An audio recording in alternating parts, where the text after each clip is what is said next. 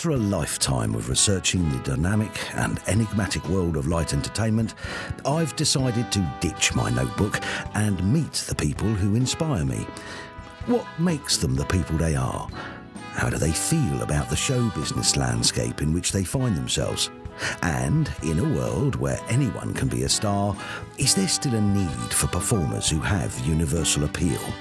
Come with me on a journey of discovery as I get a unique insight into Britain's favourite stars with a little help from my glamorous assistants.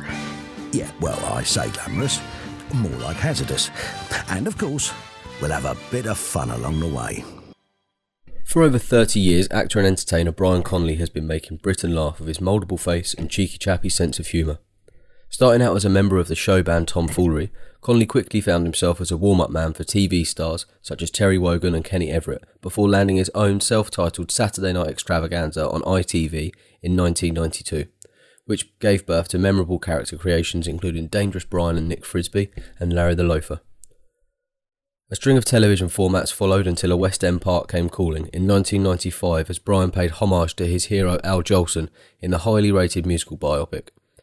I was interested to get his take on his varied career in entertainment and find out what it's like to be back on the road. Ladies and gentlemen, Mr. Brian Conley. Hi there, it's Brian Conley with Josh, um, who is uh, talking to me completely naked uh, which is putting me off a bit. But uh, mm-hmm. anyway, it's all good, and um, I, I, just want to say he's a puppet. Got that one in there nice and early. Cool. Right, so like so many of our best loved comedians and entertainers, yes. you began your career as a TV warm up man, mm-hmm. working with icons such as Terry Wogan and Kenny Everett. Mm-hmm. What sort of grounding did that give you? Well, it put me in really good stead because obviously uh, I was in awe of being on the telly. You know, it was like, oh my god, it was very clinical, and uh, and I knew how important it was. And it was the old days where um, all those shows were getting well millions of people, you know, and uh, not like today. So I I just learnt off them, and I, I, I, went back.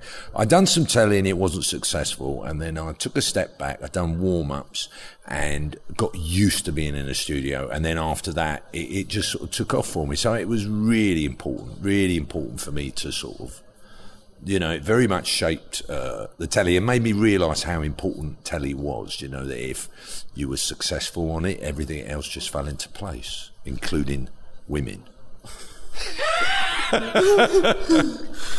Uh, so and then in 1992, after a string of television formats, including Brian Conley This Way Up, mm-hmm. you skilled your own self-titled Saturday Night Extravaganza. What sort of responsibility was it to head your own prime time entertainment show? Well, it was a gradual progression, which was lovely. I sort of went up in steps.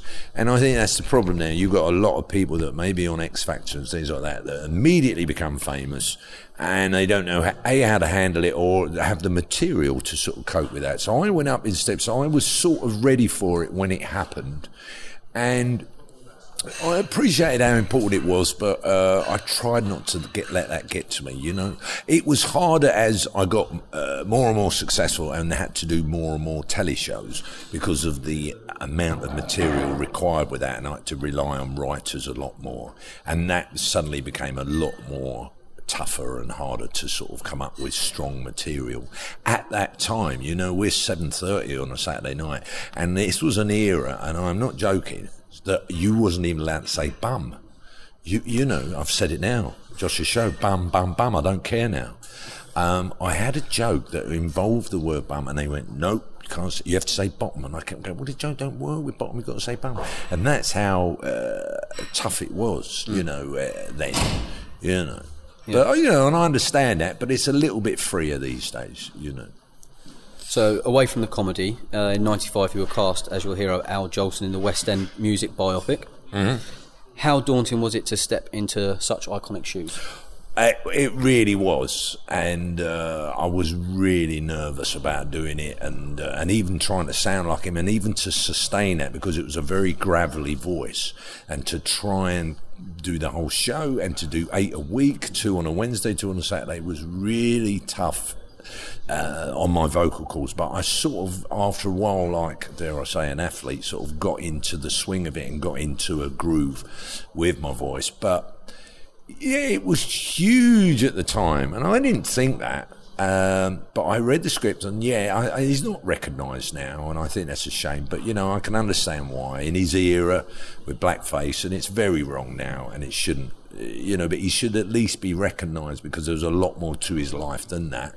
And he was done the first talking movie, had the first album, first Sunday concert. He was the first pop star. You know, I mean, he really. Uh, was a force of nature and uh, and huge. And I always put it in to sort of try and understand this that in 1917, Al Jolson had nine million dollars. You know, I mean, he could have bought England. You know, he was an extremely uh, powerful man, and it was great that we showed that and, and both sides of it, and, and done it in a very serious way. Uh, we had to because of you know the man black uh, blackface, and we had to show why he done that so your acting credentials. He's desperately trying to be quiet. He? yeah. He's sitting there going, he's got, go on. He's got his best quiet. Yeah, I know, I know. His quiet body mm. as well. I know, I know. Um, your acting credentials don't stop there. You've headed up two ITV comedy series, Time After Time and The Grimleys. Mm-hmm. How do you think that helped to extend your appeal? Well, he showed me in a different light. Um, I really, I, you know, I like Time After Time. I think it was uh, very much of its era. I really like the Grimleys. I felt that as this really should be, as far as I'm concerned, repeated and on uh, the internet. And lots of people say, "Oh, they should repeat it," because you can't really get hold of it. But the Grimleys with Amanda Holden and Noddy Holder, and to play a sadistic PE teacher was great for me. I loved you know, I can understand why people always say, "Oh, I'd love to play an evil part," you know, and it gives you somewhere to go rather than being all smiley and nice and happy like I normally am. But uh, yeah, no, it was great for me, and I've done three series of that and got to know Amanda very well, but also the legend that is Noddy Holder, main obviously the singer in Slade, and so it was really good for me. That I don't know if I answered the question, but yeah, that sounds about right. The uh, Royal Variety also gave you an opportunity to work with a few of your heroes. I'm thinking about someone in particular who we lost earlier this year. Um, what are your memories of the great Ken Dodd? Only that he was, uh, you know, a generous man. He he, he understood. He really uh, pushed the fact, and that's why I admire him. That you know, comedy is an art form. You know, it is something that. Um, you know, if you if you're up there and making it look easy, there's a lot a lot of work gone into that, and to to sort of you know uh, to be funny at seven thirty. I know I've got to do that, you know, and it is an extension of you, but it is an act. You are acting, you know, and uh, he very much sort of. Uh, pushed the fact that it is an art form, you know, and I admire him for that and uh, for the publicity he brought to that, but also, you know, how generous he was as a person. His dressing room was always open and. And it, you know, even right up to the end when he went, which was, you know, he was ninety. I mean, it's a, you know, that's a good age, but he was still working right up until Christmas, just before he passed away. He was still out there, and just going on forever. Apparently, his funeral was eight hours, you know, and that was just the first half, mm. you know. But he uh, he went off, you know, and he did. He, he, he, famously would be out there for three, four hours.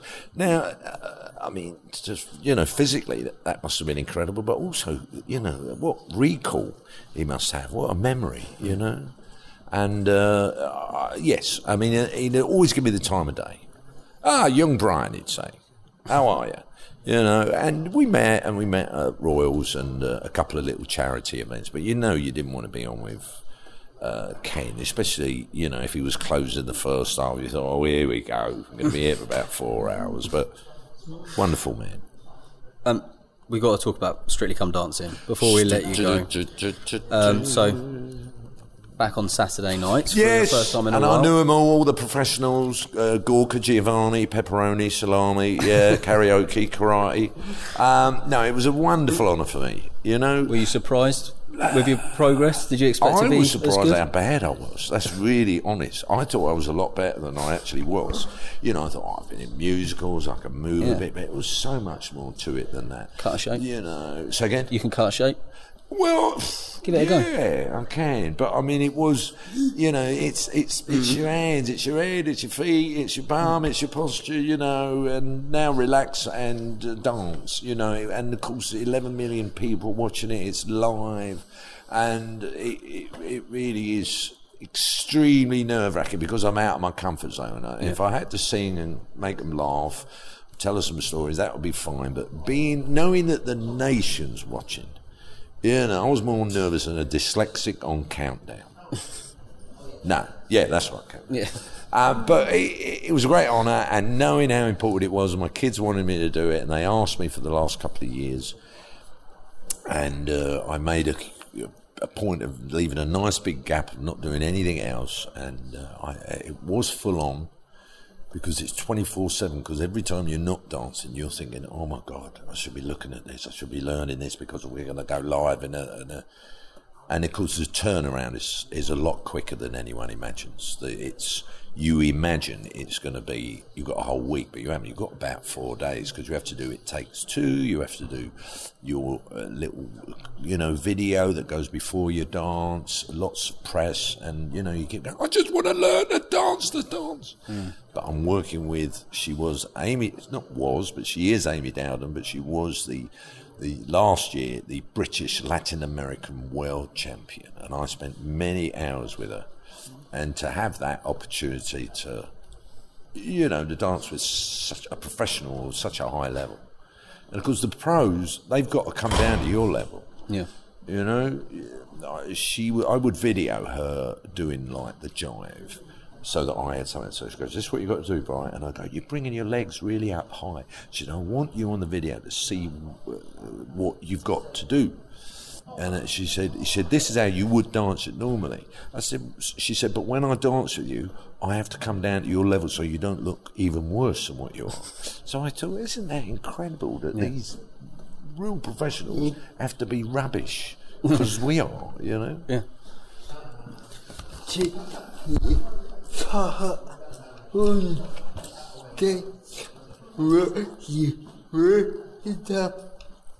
Did you struggle not to fart on stage when you were dancing? I probably did. I do. Isn't it funny? He looks so clever there in intelligence. Yeah, I know. He writes these good questions, that, it's a you fart know, question. like, Brilliant. fart. Um, w- uh, yeah, I didn't fart because I was so nervous. Yeah, God, don't fart. You never know what's coming out. Could be a But, uh, I know the fear was running down my legs, but it was.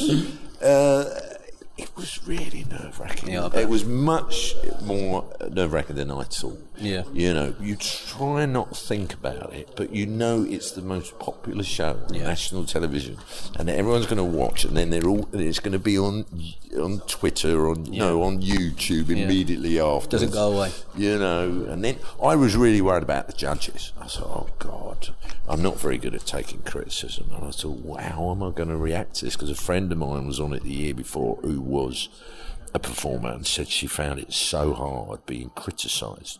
Um, but to be honest, I was so relieved that it was over that when I stood there, I just wasn't bothered with what they said. You know, it was like, oh, I don't care now. I've just got the dance out of the way. I don't care what you say. And I'm exhausted, you know, so I was always out of breath. So it didn't bother me there. And I know Craig. I know I've worked with Craig, and I know it is an act. Yeah. He's a lovely guy. You meet him off stage, you you all right? I'm sorry I said that. You go, oh, God. You know, because one of them has to play that part, Yeah, and the others have their role to play, you Yeah. know, but. So I, I'm really looking forward to watching it this year because I know what they're going for. yeah, I know you'll enjoy it more from your that sofa. you know that they pretty much all know they're going to do it at this point in the year. Yeah. and they're all going, "Oh my god!" Yeah. So, um, looking back over your career, what would you say your proudest achievement is? Um, I immediately think of the Royals because I, I, I when I done them, it, it, and I hope this doesn't sound nasty, but it really meant something. Then it's a bit different now. It's a bit uh, watered down, but you know, in the sort of mid nineties, you know, just late uh, nineties, you know, it, it, to do it, it was such an honour, and to be asked to do it, not your management managing to get you in there. It was to be asked and to do eight. Jolson, you know, was an incredible uh, time for me, you know, and, and just for me, I think my biggest uh, thing that I will look back on is that I've actually made a career of it. That I actually never have, never had a proper job. I've been doing it now professionally since I was twelve, so I went to stage school, and I've been doing it for forty-five years this year, and I've. I've had a, I'm doing something that I love, you know, and isn't that amazing, you know, to do something that you love. I'm so lucky, you know. So what next? What's up? What's up next? Well, we've got the telly series, which is on at the moment. It's called Buy It Now. Did you know I was doing that, Josh? yeah. He didn't. I bet he no. bleeding did it. Yeah, I did, I did. All right, all right. On Channel Four. okay, all right. He want to know if I fart. Yeah. um, on the show. Uh, yes, so it is five thirty, Channel Four, Yeah. and that's going well. And then just try and sit back and enjoy it. You know, I mean, I, I don't like it all planned out these days. I like to sort of, you know, I'm in a really fortunate position. You know, I've done it long enough, so I'm lucky. I ain't got a mortgage, so I can just. You know, enjoy the summer and see where it goes. I've got pantomime in Bristol. We've got Quam, and so you know, it's just who knows? Yeah. You know, I'm really chuffed for the series, and hopefully there'll be another one of them. And uh, you know, let's not plan it out too Take much. it as it comes. And I love being live. I'm looking forward to tonight. Yeah. You know, I love going out there and you know making them have a good time. You know, it's a wonderful buzz. It's a bit like when you're in your kitchen, and you make six people laugh. Well, tonight we've got, I think it's just under 500, but for a Wednesday night in the Isle of Wight, that's brilliant. Yeah. Fantastic. That's it. My pleasure. A big thank you to our guest for being the subject of another Beyond the Title interview. If you like this, why not browse the website and see if there's anything else that takes your fancy? Don't forget to like our Facebook page to receive updates of forthcoming interviews and to see more information about me and what I do. Thanks again, and hopefully see you next time for another Beyond the Title interview.